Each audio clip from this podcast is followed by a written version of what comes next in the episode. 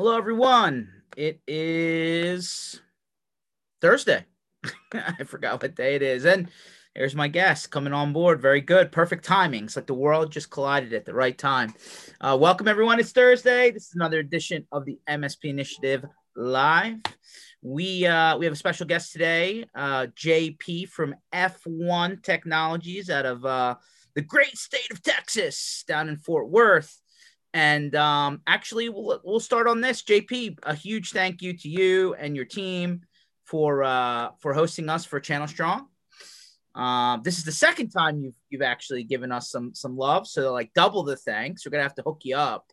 But uh, for anyone who doesn't know what Channel Strong is, um, it's a series of outside style tailgate MSP meetups, if you would. It's probably the best um, description uh, as well as some lunch and learn. So if you want to learn more about that, um, we're four days into our schedule, Houston, Texas today, but we have a long road ahead of us. You can see the rest of the dates here going into next Friday. Uh, if you're in one of these areas or close by, you can jump in a car, join us. It's free, totally free, and grab a beer and hang out. So we have both. Uh, th- these are in the evenings, four to six, and then we have lunch and learns that are midday. If you're more of a you know, lunch per, uh, crowd. So um, head to mspinitiative.com, sign up. Again, totally free. Actually, you're going to walk away with more than you walked in with. That much I can tell you. Amen. Also, a reminder for everyone who probably doesn't realize we gather a group of very friendly vendors together and we do monthly giveaways, right? So, um, again, all you know, if you don't enter, you can't win. It's like the lottery. So uh, head over here, hit giveaways, put your name in. You got 10 chances to win this month. I mean, everything from gift cards to beer to all sorts of good stuff. So um, those three Channel Strong Lunch Learns giveaways. I don't know how much more free stuff I can give you, but if I can come up with something, we'll let you know. Anyway, back back to the jam. JP, welcome today. How are you, friend? Thanks. Thanks. Doing well, man. We love having you guys for sure. It was it was a great time. Yeah, I mean it was great weather. Uh, we just missed a little bit of rain coming through the state of Texas. I think a little rain, a little wind. You did, but we actually had great weather at your place. Great, um, you know, we had a, a great barbecue joint too that actually helped us with um, burgers and snacks and cookies and all sorts of stuff. So that guy was uh, that guy was fantastic. Thanks. Good, good guy. Yeah, fantastic. So so I want to get a couple things out of the way for for everyone who doesn't know. Um, first, uh, as everyone who follows me knows, um, you know, Chick Fil A is is a regular part of my diet. Turns out JP may not be at the level of uh, of of uh, points in the bank that I have, but he's not far behind. Apparently, you're a big Chick Fil A guy too. Big time. The whole family is. The whole gang here is. Too too funny too, too, too funny. And uh, you're at signature status too, right? I am. So like we're we're in we're an exclusive club. Um, I don't know if you noticed, but I, I, didn't realize it when we got in that they they start handing extra little things, little gift cards inside of your bag whenever you go through the drive-through or something, go or whatnot. Yeah, no, I definitely have uh, have seen that, and you know, listen, I'm at uh I think I, I told my I told everyone I'm shooting for 99,999 points before I start using my uh my, my rewards. I want to see what happens if the screen expands and they're, I get to 100,000. you out soon. Make you wow. use your points. I, I will see. Yeah, like they're starting to like kind of bump up, right? When I go to it and I like pick pick a sandwich, you're like, you want to use your points? And I'm like, no, I'm good. I'm gonna eat free for a year one time. So uh so all good. And then why don't you explain to the audience what the difference is between regular ice and sonic ice? so I don't know if Sonic's everywhere uh, else. Uh, you know, I'm sure it is, but Sonic is the little bitty pieces of, of chipped ice, I guess is what you might call it, but they're real tiny. And in just, I guess it's a a science thing. You know, the more surface you have to a to an ice cube, the colder you can make the fluid in it. So it gets colder. I think it does water down a little more, so you have to drink things a little quicker. Uh, but most people like it because they can chew on it. And it may not be the best thing for you, but uh, they love chewing on it. Interesting. Yeah. Okay. It's real easy to, to chew on. It's good to know. So yeah, you have you have a cool little Sonic Ice machine. We do. Uh, that apparently is uh, not exactly the cheapest thing on the planet, but for people who like, it's the same ice Chick Fil A uses. I mean, so for the Chick Fil Aers out there, you know, you like that ice they have. That's I guess Sonic Ice.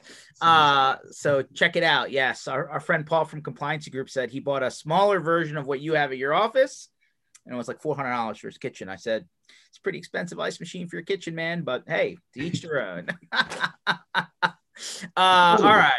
Take it on the camper with you. Yeah, no, fit right on, or or an RV tour bus, right? Or an RV. Uh, exactly. Uh, and then the other thing was, um, you actually have a pretty cool space. Like you actually like you know modernized it. And you made it kind of like. I'm not saying you have a slide down like the, the roof, like you know the, all these guys do to their office, but it's yeah. actually pretty pretty pretty sweet space. Thanks, appreciate it. It's an old converted. Uh, oh gosh, um, I just lost my train of thought on uh, the Freemasons. It's an old Freemasons building from the the late 30s, early 40s that uh, that they used. Uh, they converted it to a church. A church bought them out in the, the early 80s and worked in that until the early 2000s, uh, and then the uh, the gentleman who bought it now, which is uh, which is pretty good guy and wanted us in kind of as an anchor client, but he turned it all into similar to co-working space, kind of like works or something. And uh, well, what's really cool is he came in and gutted the whole thing. So the boards of the roof, the old wood is from the 40s, the brick is from the the uh, 40s, and he left that, but put a whole lot of modern touch to it, or his his wife did actually. Uh, but some pretty cool, pretty cool things in there. The the bathroom is the one that catches most people's eyes, a real bright orange, and there's arrows that point to the men's and the women's room. It says men to the left because the women are always right, and so.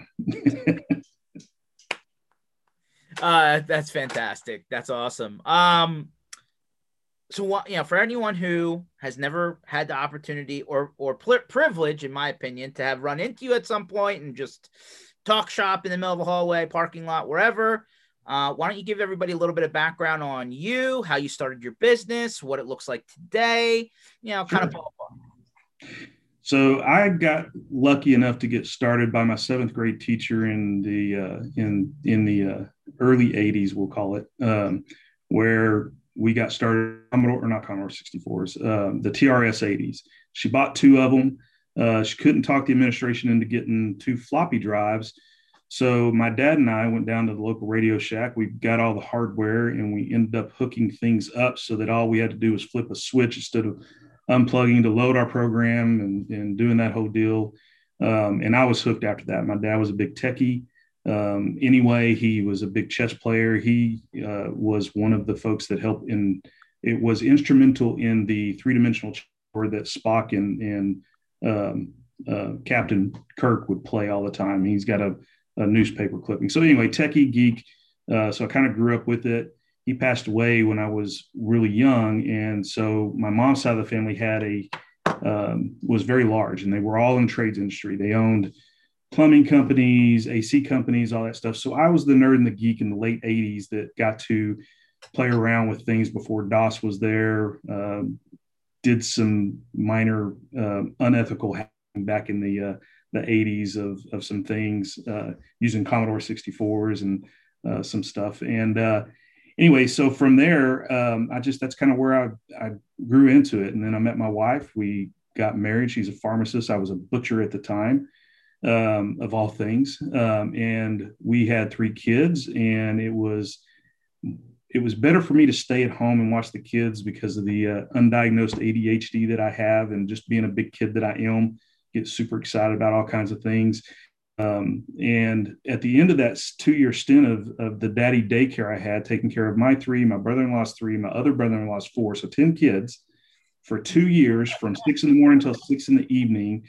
It was a blast. It was the best time. And I will tell you, I, I, I will stop and tell a small testimony here that there is a reason God gave women the nourishing powers that He did, because that is absolutely the hardest job I have ever done in my entire life. Wow. Staying home and taking care of a house and, and kids and family and stuff like that is is definitely uh, a guide for sure. But at the end of that, I got a bunch of acronyms after my name from certifications, the MCSE, the you know Novell stuff, the Cisco stuff, and all that kind of stuff. And I sat down at my very first test and I said, "All right, I don't normally pray a lot for myself, but I'm going to ask for some uh, some guidance here.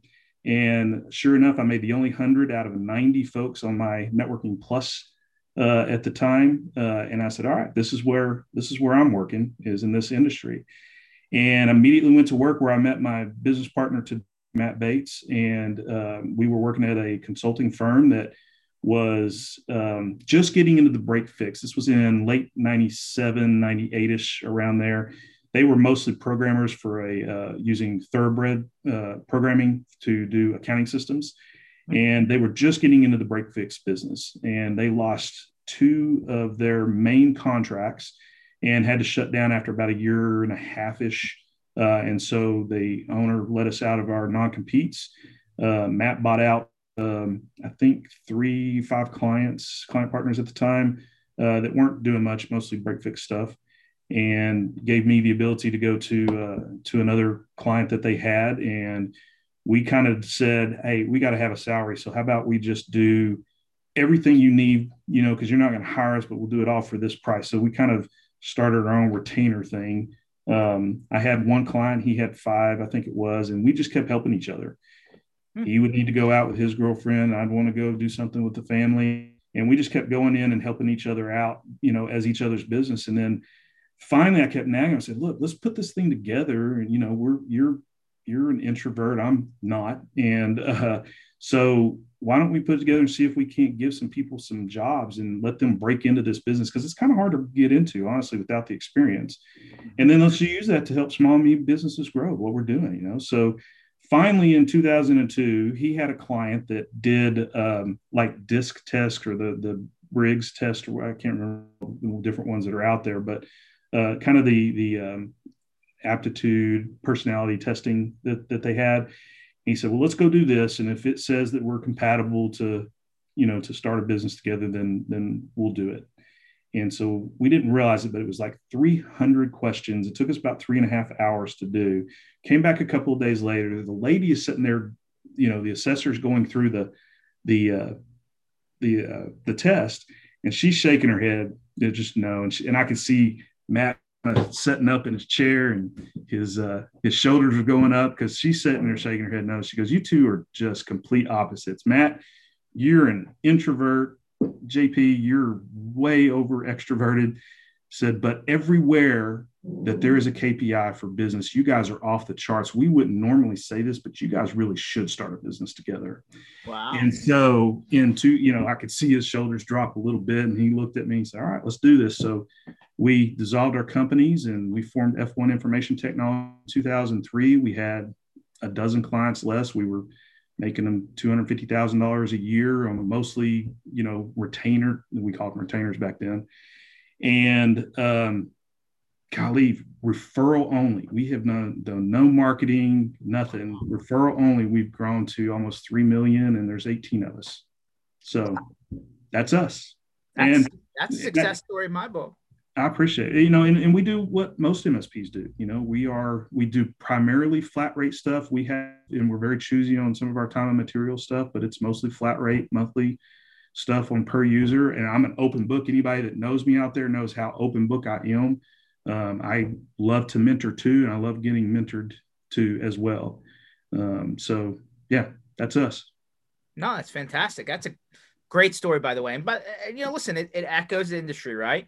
You know, you kind of started out of the, the living room, basement, trunk of your car, and you, yeah. you know, you know, had to like kind of rub two sticks together in the beginning and make it work, right? And it also echoes the hey, you know, I, I was in the internal IT, the you know realm, and then all of a sudden I fell out, and then I decided to start something, and they are two different animals. Although there's a lot of overlap and synergy, right? There, it's a different yes. it's a different walk of life, if you would. So, uh, and that's why we constantly at the lower echelons is the best, prettiest way to say it of MSP world is why there's a constant rotating door, right? You see guys pop up, you see guys go out, and like there's a little bit of flux always happening, regardless of what you know what the situation is. Um, and you brought up a point, and actually you mentioned it uh, at Channel Strong. You mentioned it again here today. It's interesting because when you say, "Hey, you know, I like mentoring guys on the up coming up, and I like people who are bigger than me giving me, you know, ideas and, and tips and, and the road to drive down rather than having to learn it the hard way. which is kind of counter to what I've been saying for years is you know, castle mentality, right? Like everyone thinks right. everybody's their competition and they start digging the moat. It's like day one, right? The building's not even up yet. The alligators in the water coming in. So, like, how do you break that? How do you get people to break out of that? Because I agree with you that there's plenty of bit, you know, like the mindset is there's plenty of business out there for everyone. That's a true story. I, I, I, I fully believe that. So, with that in mind, like, you've probably run against people in both pools of thought, right? The hey, psh, back up, don't talk to me, don't come near me. Yep. And then there's other people who are like, hey man, I'm how, how do you get where you got? Give me some idea of where I should go, right? How how do you how do you work on each side of that of that railroad track? Well, let, let me back up a little bit and kind of explain why I I love the mentoring ship piece of it from sure. both both sure. angles. You know, Matt and I we're not very good stewards of our company early on and it and it showed you know five six years into it you know we thought we were doing great you know we were doing over a million dollars and you know just within you know a couple three years and then all of a sudden we start going why, why can't we make these bills you know what's going on we're not running anything personally through our business we better than to do that um, and we're 50 50 you know so what's going on you know we love what we do you know we would that's the problem we would almost do it for free. So we weren't billing right. We weren't doing a lot of things right. So one of the things that we did was uh, we had a client partner um, that ended up um, letting us barter some stuff out with him, and and they did um, they did business coaching. I guess is the best way to to do it. They they did a lot. So we went to several. We went through a two year course with them, and at the course it was it, it, stuck with me and still sticks to me. And he said now you know we're in a group of seven. Um, and it was it was very religious based. So it was like a c12 type of of, of uh, business coaching. And he said look everybody needs to find a a, uh, a competitor or a peer if you want to call them peers. That's why i call them peers. A competitor that uh, is smaller than you doesn't have to be in the same market but find one and ask them if you can mentor to them. Just be bold about it. Just like you would ask for a sale, be very bold. Say, hey, I'd like to mentor you and help you with whatever you're doing.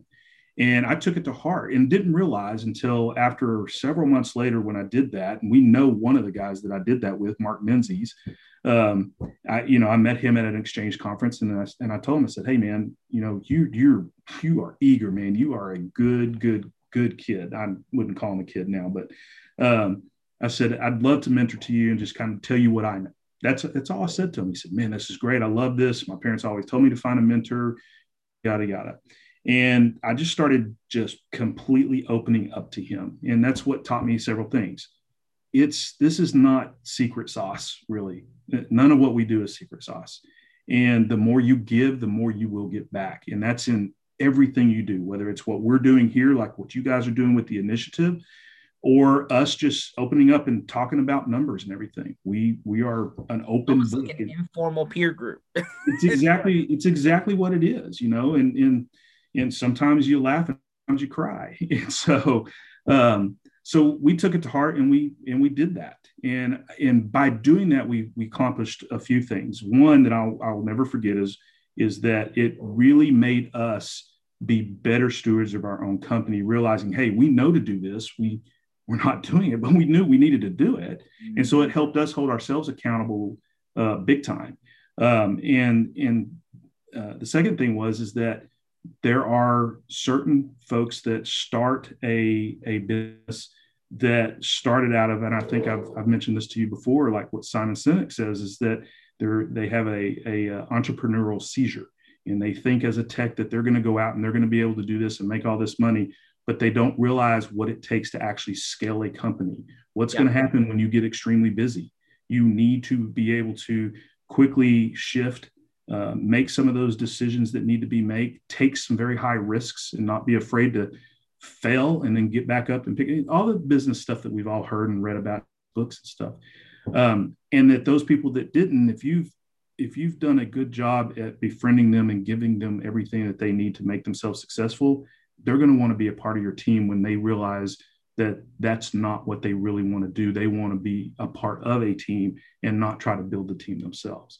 Those two big things right there has helped us, and we've been able to acquire a couple of companies and and bring those those folks on board, and it's been it's been great. It's been really good. That's so awesome. did I answer your question? No, yeah. I kind of get on it sometimes. No, no, no, no, no. You did. I mean, so you know, it, it's real interesting, like, because you know, it's al- it's almost like you hear it's like, hey, you know, you're a teenager, you know everything, right? And it's like, yeah. well, no, you don't, right? Like, you know, when you're on the when you're on the uh, you know the come up, they say, right? I mean, you know, like it's hard work, right? And you don't always know everything that's going on, and you start to you know realize that you know, you know, the stuff that you're doing you know, like it's about a lot of it's about the people, right? The people, the process, right? The personalities. Yep. I mean, the technology, right? Which we're going to get into in a second everybody has access to it now. I would argue that in 2021, it's easier to start an MSP than in 2001 than in 1991. Like, yeah. Eh, you know, like 20 years, 30 years down the line, half the stuff that we needed to be successful didn't even exist. Exactly. You know, now exactly. you can, you literally don't need to worry about putting servers in Iraq. You don't need to worry about acquiring a lot of equipment. Like it's all subscription based now. You start pressing buttons and all of a sudden you're online and there's not a lot like yes there's still the people cost right? Like you can't yeah. that. Uh, i mean a lot of people have tried right? We've tried outsourcing we've tried insourcing we've tried hybrid we've tried this stuff's covered by this vendor and i'm going to try and do this here. And i think what it comes down to is that there's certain stuff that can work that way but the meat and potatoes has got to be internal right? That's right. people that are most successful right? So it's very interesting now that in 2021 um you know, end of 2019. I don't even count 2020, but we'll talk about that for a little bit. Now we're in 2021. Like technology at this point is starting to come down to companies that a, a year and a half ago, two years ago, they're like, no, we don't need that. We've been doing this the way this way forever, or our business doesn't is too small to require that level of technology, or um, we'll be fine doing it the old school way until we get to a certain point, and then all of a sudden, all of that went out the window. Right? That's what 2020 did. Exactly. So yeah. how many? So with that in mind, like, you know, you got a bunch of customers. I'm sure across all sorts of different verticals. What's your average size customer you're supporting? Uh, right at about 46 right now. Last okay. time we looked at it. Yeah. We're gonna round up to 50. All right. Okay. Sure. Yeah. All right. So 50 p 50 person organizations are not small. They're also not super big, right? Kind of middle of the road, right? Where they understand technology's requirement. Don't avoid it, get ahead of it. But they also understand that, you know, they have budgeting, right? They need to understand what their costs are. They need to understand where they're going. So in 2020, a lot of people said, hey, the expenses that went out the door right away were marketing, were IT, were like, you know, that kind of stuff, right? Like the peripheral services to keep the businesses running rather than like the people who are actually making their product or service or whatever it is go. How many of your customers came to you during that time and said, let's double down on the technology so that we're ready to come out of it versus let's cut back? Was there a percentage? Um, I, I don't know that we we looked at the percentage but, but what we did was we didn't wait for them to come to us. We actually called every one of ours and said, look, um, if you're not on our flat rate, we need to get you there. And here's why. You know, there's a stack of tools that we use. Here's why we use this technology. It's very proactive. But for you, Mr. Time and Material, you know, client partner, it means that you're going to be able to budget this on a per user basis you know and and even though they may have they may end up going up and some of them went up in cost on some things from a from a time and material but they realized that they would to scale a lot easier by doing that. And so we had some of them do that. Uh, some of them stayed at time and materials uh, which our time and materials from a percentage wise is only about 5% 90% 95% of ours is flat rate. Um, and and so the other ones we were able to say hey we're we're jumping out in front of this. This could be, you know, and we did this very early, and we did this in February and March of, of 2020. And we mm-hmm. said, look, you guys may or may not have to scale back. And when you do, know as soon as you're even thinking about it. I know that we have our normal monthly meetings or quarterly meetings, and we're usually in some sort of leadership uh, meeting with most of our clients. So we're learning things way ahead before most of the, the their team or their employees are anyway but I said you need to be more diligent with us and be you know do this as intentional as you can. Let us know when you're going to have to scale back so that we can prep the technology side and the back side of what we need to scale back on as well. So it helped us. We we lost about one percent of business last in 2020. I mean, in but the overall scheme of things, one percent is not one percent was not bad, but and that was total revenue, but our profit actually went up 24%. Wow. So, yeah, because we we shifted some of those folks over, some of those that were doing not completely full stacks of our flat rate came all in on things. And so it just it worked out better by doing that. It, it made it a little easier for us to make that conversation. The work from home piece was you know the big leader in all of that you know being able to secure that up with I have to address this is a vast majority of our client partners have some sort of governing body over them anyway. So we are and have always started out with a lot of regulatory business, and HIPAA was one of the biggest ones. I've actually been called by the FBI twice to be a HIPAA expert witness. Uh, really? I don't ever advise. They, they I don't advise doing it. They just called your main number and said we need a HIPAA expert. no, they they they already knew, most of the time the feds already know who the the the tech company is that they're going after, and so um, they we got in on one that was not very friendly to our client partner. Uh, but then they realized what we did and they called us uh, a couple of times to be their expert witness afterwards. Uh, so, but I, I won't do it a third time. I, I just won't. I, and I was charging very good money and will not do it again. I'm not the biggest fan of, of lawyers and how what great wordsmiths they are and how they can really trap you into saying some things. Twist it, twist it man. They twist it. You gotta be, it's like a chess game with these guys. Exactly, exactly. So uh, but going back, it was, you know, it was that work from home piece and the security side of things that they did not realize was as important as it was when, you know, Sally decides that she's going to work from home and use some sort of remote control program. And then all of a sudden, there are things going on at that machine that they didn't have problems with before that we were luckily able to, you know, narrow it down to that one machine and save the rest of the network. Mm-hmm. But it made them realize quickly that we need to do more for that work for home than not. So let's yeah. let's let's do this for a second. If and listen, share as much as you're willing to. I mean, if it's proprietary, obviously don't.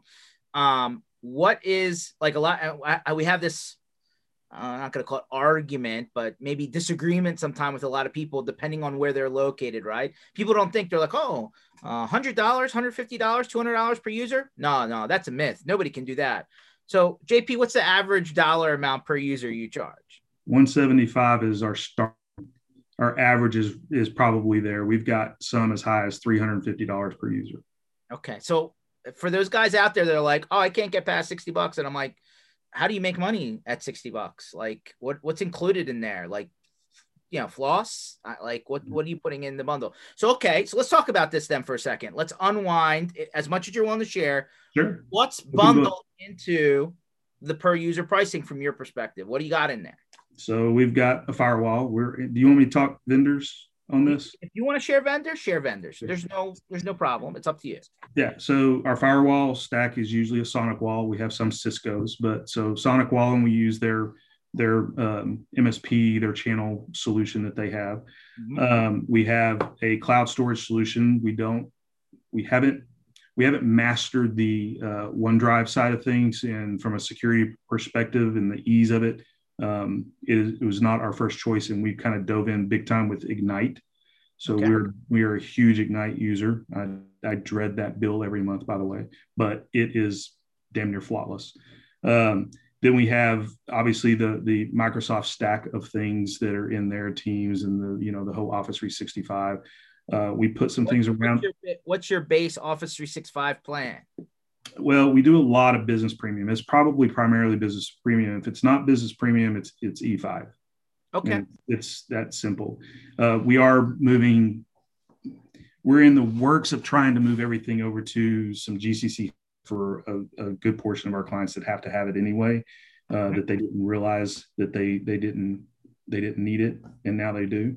Um, and we've had other discussions, obviously, on around that side of things. So uh, but that that is a big big one push that we're doing this year already. So um, so obviously the Office 365 things, the around the the email security and continuity piece, we do um, Mimecast, and yes, I did just hear that they were uh, affected by the SolarWinds stuff.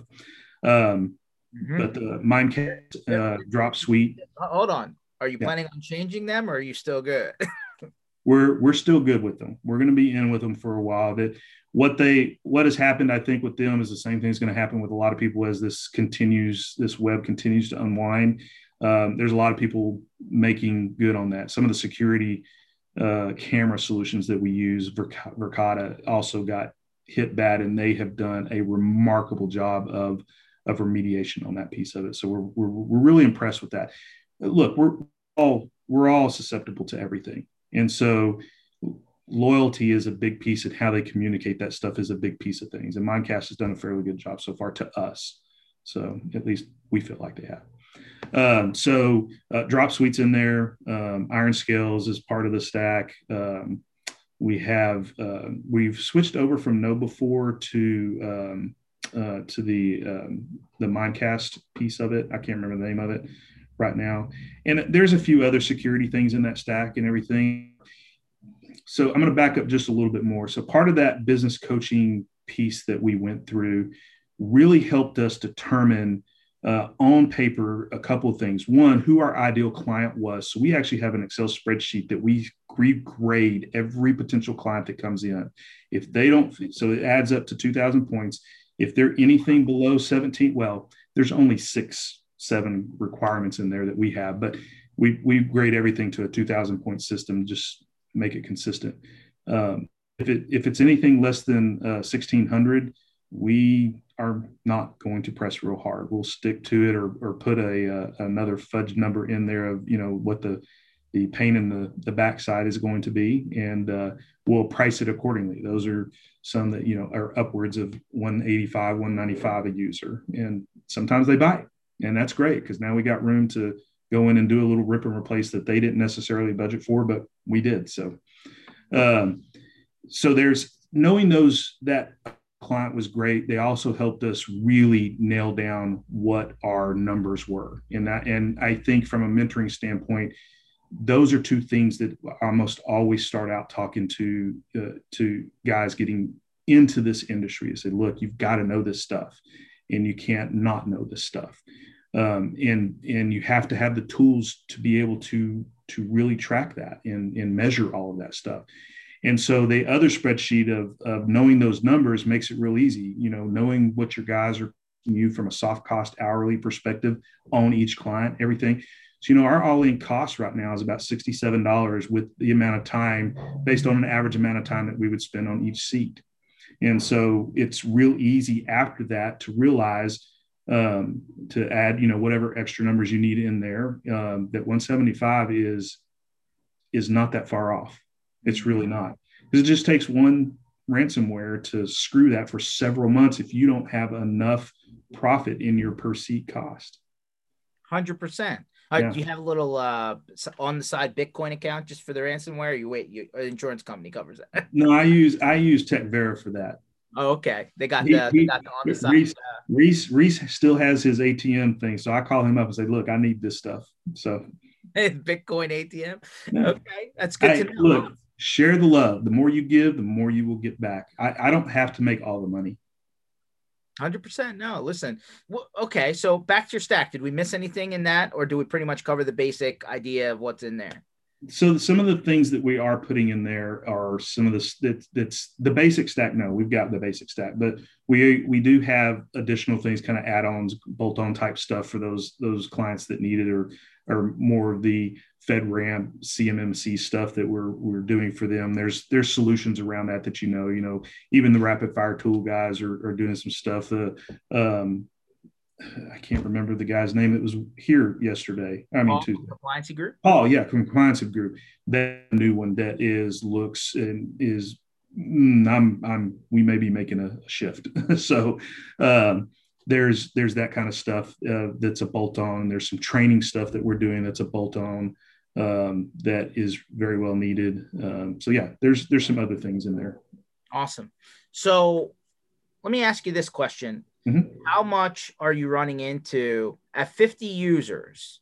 Is it realistic and is it reoccurring for you that you're going almost entirely cloud, or or how much is still on premise, or how much is hybrid? Like, you know, like some people still have the feeling that you know 100% uh, aws or 100% azure or whatever provider they choose is still not realistic so i'm old school so we were really slow at moving everybody off of on-prem exchanges but and we still have i don't know i think we have two or three people that, that have such old proprietary uh, uh, line of business applications that they have to have uh, but we don't we don't do that. So but i tell you that to say that part of our mentality is is that we don't want to just do cloud. We want to find out if there's a way to do a hybrid. And and not you know notwithstanding the political piece about what i'm going to say is that there's a realistic piece of you said azure and, and aws our standard question for a while now before the whole Parler thing happened is mm-hmm. are you able to move your solution your cloud provided solution your software as a service solution from one platform to another platform with ease and how long does it take you to do that? Mm-hmm. they're like what why do you care? And I was, well i care because if if you are getting if you're all in this azure or this aws stack of tools to is as a software developer to build this solution for your uh, your clients or the client that we are now representing as as the cto cio now then that's a problem and here's why. What what's going to happen if they decide they don't want to offer that anymore. Mm-hmm. That's going to be on, and that may be a major part of their workflow process that we have to start looking at possibly moving. Or I'll give you another example. We have a, a large oil and gas company as a client partner that has a very specific IoT device that is on a bunch of oil wells. That's all I'm going to say. And we're, mm-hmm. we're under some NDA stuff. So several oil wells and gas wells that are out there. There's a small little uh, IoT device that um, that they pick up information and it goes out to the AWS cloud.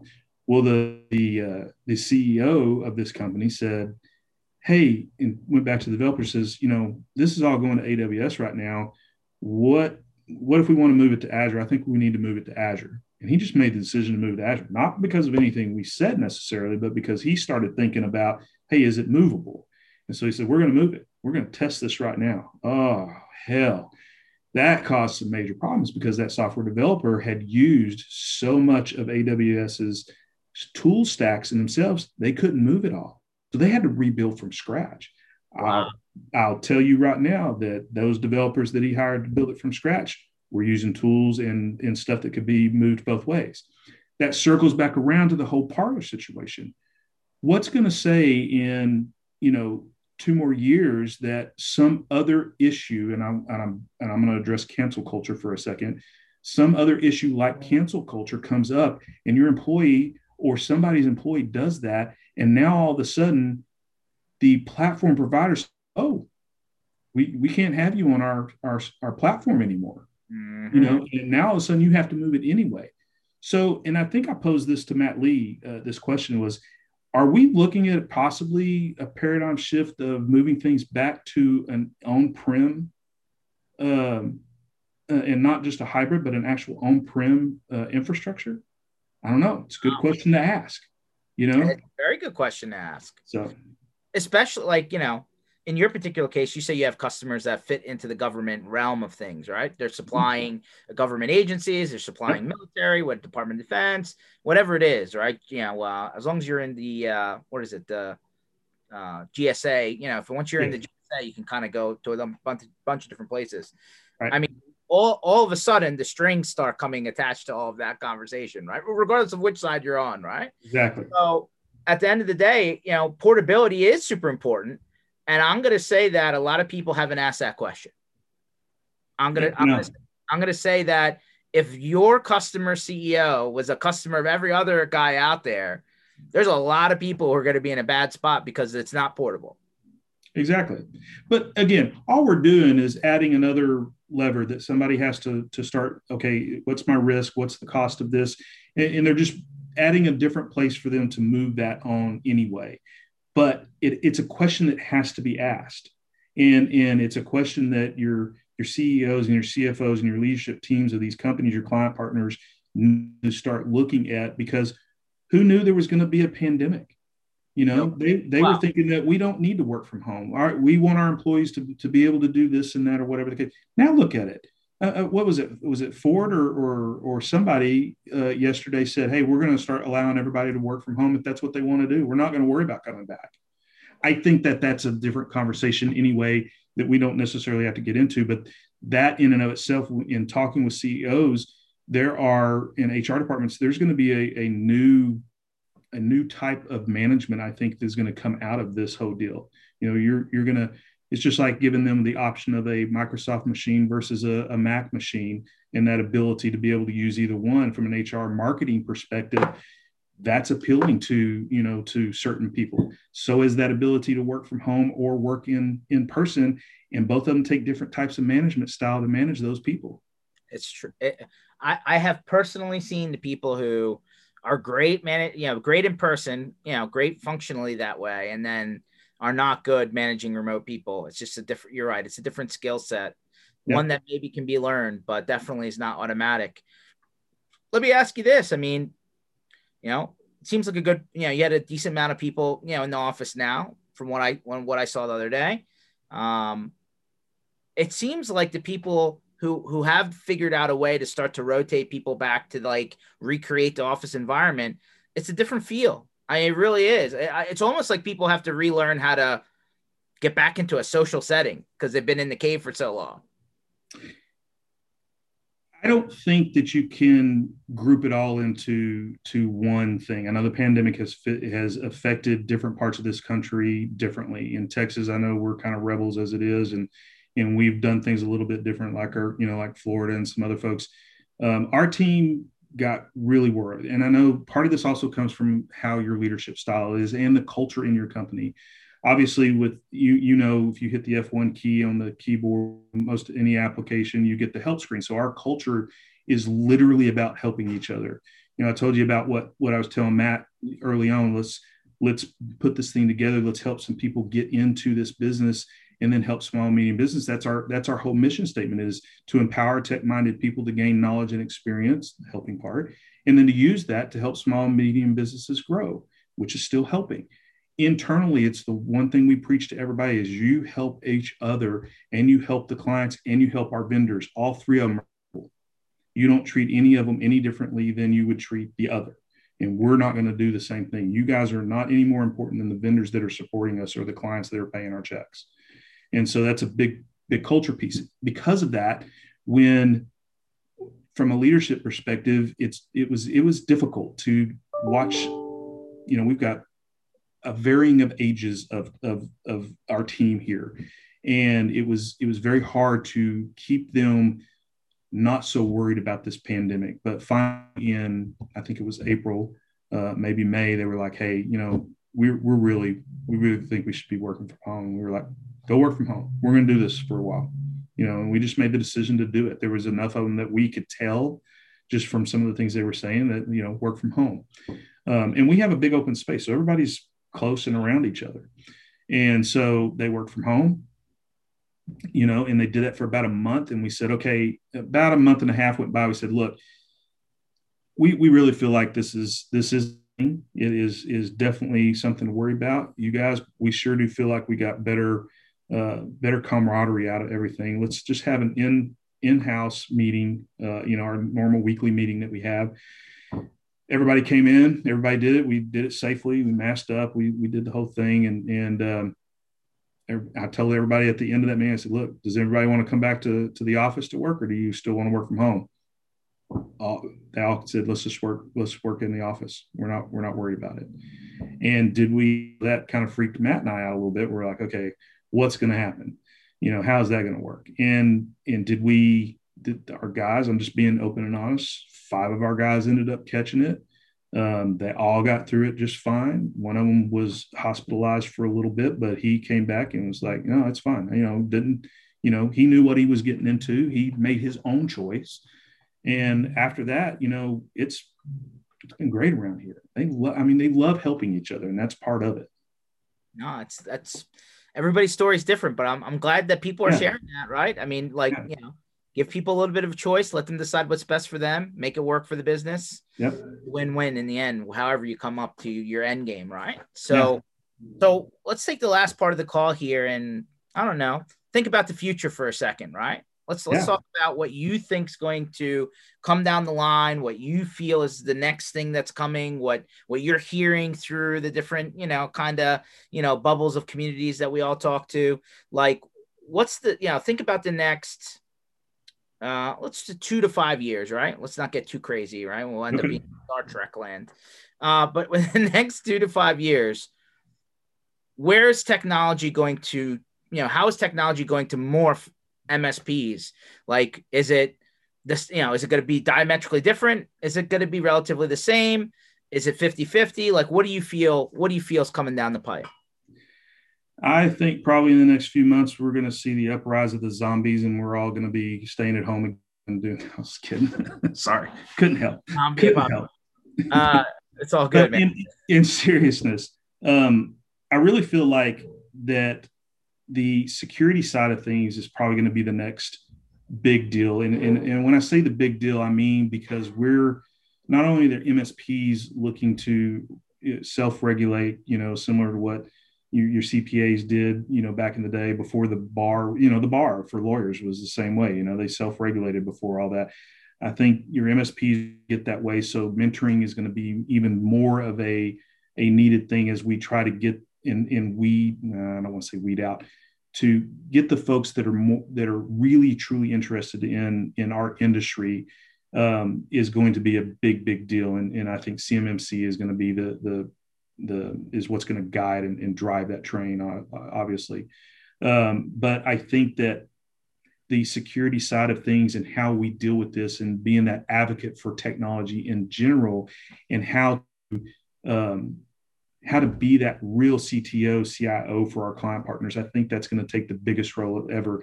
And honestly, George, I think this is working a little bit backwards where we're going to really become more of consultants like we were back in the 90s. Mm-hmm. You know, when people didn't want to necessarily pay for a whole lot of things, but they needed us to at least tell them what needed to happen. I think we need to get more involved in our our our techs, if you will. Our teams need to they all need to become that sales type person, advocate for technology and the stack, not just the individual things that they think are cool, but they've got to have a much broader idea of how the, that the technology is helping a company grow. And I think that's going to be the next thing for MSPs is it's all about helping other companies grow and, and how they're going to safely use technology. You know, don't necessarily put that Nest thermostat on the wall of your office. And here's why, you know, those type of things. So it sounds like fear mongering, but it's not. You're you're you're educating. Okay, so definitely security. I don't think anyone disagrees with that. I mean, if it's not just from what you're offering your customer, it's to try and keep them out of the headlines when the next few drops. Yeah. Um, nobody wants to be that guy.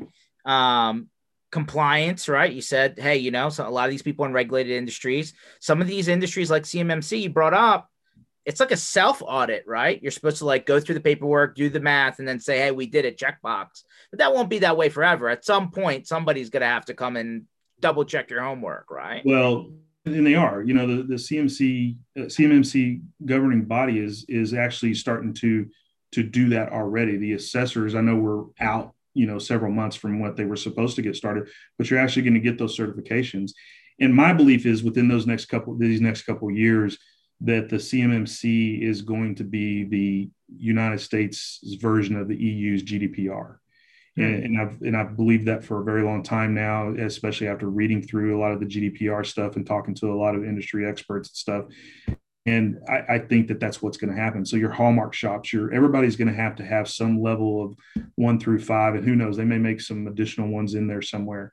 Uh, that they're going to have to abide by that. It just not just to keep the data safe, but to, to the access of the data in, in any form or fashion.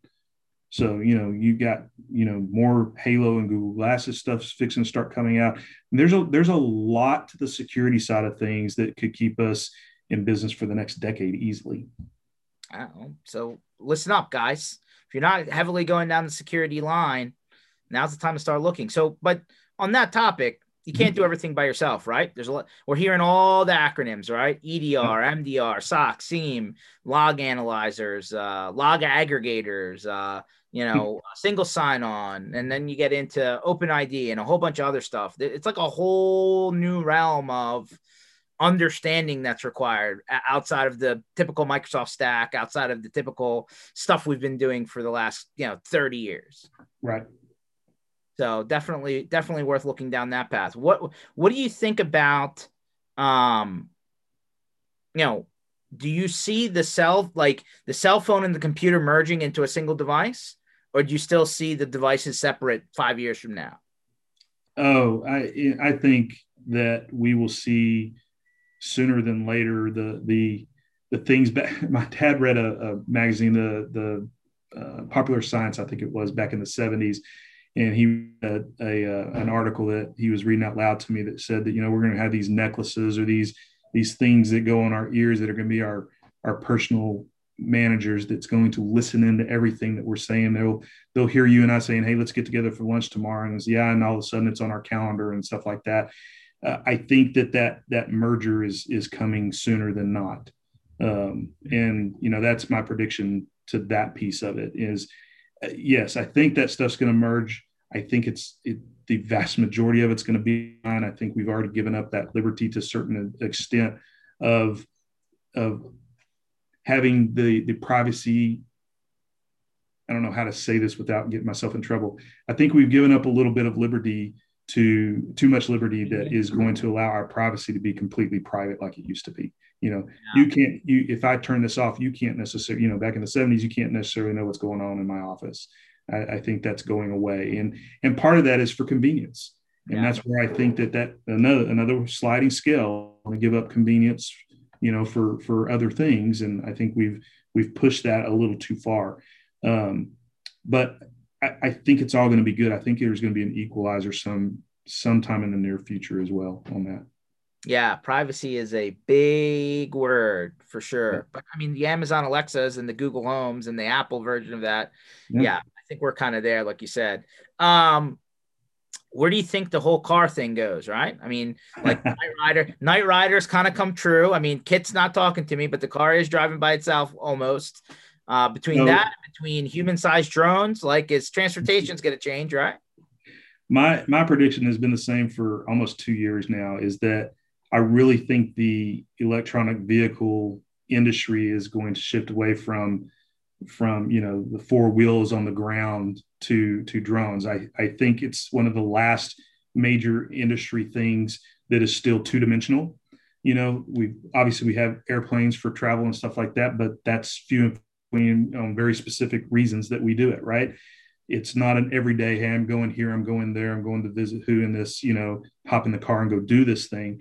I think that with Uber and with uh, drones as they are today, I think that's what we're going to see is we're we're going to skip the whole electronic four wheel vehicle thing, auto autonomous stuff, and we're going to go straight into drones that nobody will ever own a drone. I think we're going to you know, order it. It'll come pick us up, take us where we want to go. Fast, we know what to the, what's going to hit us. It's going to speed everything up even more than we're sped up right now. Wow, I thought I was going to get my Amazon delivery by drone. You're saying everybody's going to move by drone. That's a big yep. difference. Yep, I okay. think it's going to happen. I'm gonna I'm gonna write that one down. I'm gonna come back to you in five years to see if you're right. All right. Yeah, all good. Um, do you um, you know, big picture, zoom out. If you you know, looking at your business, right? Yep. And and the industry around us. Do you agree with the talking heads that hey, anyone who's already had an MSP has an MSP and it's just going to consolidate from here on out? Or is your position the other way, which is psh, there's so much business out there, we barely scratched the surface, and there's a whole iceberg underneath of that top, and you know, there's a lot of runway in front of us. Where, where what's your vision? It's probably a little bit in between that, and and I think that um, I think capitalism in general over the the centuries has has worked and it works its way out one way or another. I think we're still early ages uh, of a lot of people consolidating and getting there. Um, I don't necessarily think it's all for the right reasons. I think there are some greedy people, um, and I think that that is going to show, um, just as it does with like I'll use Walmart as an example. You know, Walmart is is notorious for going into small towns here in Texas and opening up a, a Walmart and putting all the small people out of business. And then uh, all of a sudden they don't have the business and they leave and there's a void that needs to be filled. And then those people are so loyal to those small businesses that no big business would ever think about coming in there again, you know? Uh, and I think we're going to see that in the in the technology world, the MSP specifically. I think we're going to still see some consolidation, and I think there's that those that are consolidating or those that I think are going to be wiser are going to say, "Hey, I think I'm at the size that I need to stay at right now to maintain exactly what I did to get to this point." And those guys are going to be the you know the Dickies, the Coca Colas of the world that are are sticking to a particular path and being very intentional in what they're doing. And um, and I think that the small guys are still going like us are still going to maintain their loyalty and maintain um, innovation. I mean, I think a lot of what we do is innovating on some of the things that we bring up. I mean, you've been on some of those calls that we're in on, especially on the security side of things that we're we're addressing things that isn't even getting talked about sometimes, you know. And I think the big guys will eventually hear it, and they do, and they'll they'll help us achieve it. Very interesting. See, it's it's why it's always important to get the view from where everybody's sitting, right? You know, yep. different ideas, different surrounding area, different thought on the world, and then you know sometimes it all kind of comes together. JP, if somebody's looking to ask for a little bit of mentoring, where can they find you? F1IT.com. Okay look look him up on his website, maybe a little LinkedIn. But sounds like JP's willing to talk to anybody who's looking mm-hmm. for a little help. And I think that that's you know if he's extending that out there, by all means, guys. If anything I said is wrong or debatable, by all means, I'm willing to listen and change. We can pivot just as easy as we can help people pivot. Fantastic. Appreciate once once again double thank you for you know channel strong parking lot usage. We we appreciate you and your team for letting us borrow your space. Love um, having you guys here man. I always love seeing you guys. uh, we're, we're gonna try and keep that going. And then um you know you know really appreciate you giving us a little bit of you know view from your world. And i really think that the more of these conversations that happen the better off we all are because like it's a community aspect right? Yes. The more we do of that the better off everyone is. I really appreciate you for hopping on. Everyone everyone this session was recorded as well as every other session we've ever done. You find that at the same place that we mentioned in the beginning of this mspinitiative.com you can go to sessions and you'll be able to rewind fast forward and pause if you need to uh, keep keep back, you know, Tuesdays and Thursdays, one o'clock Eastern time. So when we do them live, definitely continue to keep joining us, and we'll continue to bring really smart people in to talk about what's happening in the world. JP, I'll uh, touch base to you soon, buddy. George, thanks for everything that you and your whole team do. Uh, you guys are keep this up. This is good stuff. I learn something every time I watch you guys. Appreciate you, man. Appreciate you for hopping on and talk soon. Bye, yes, everybody. Sir. See y'all.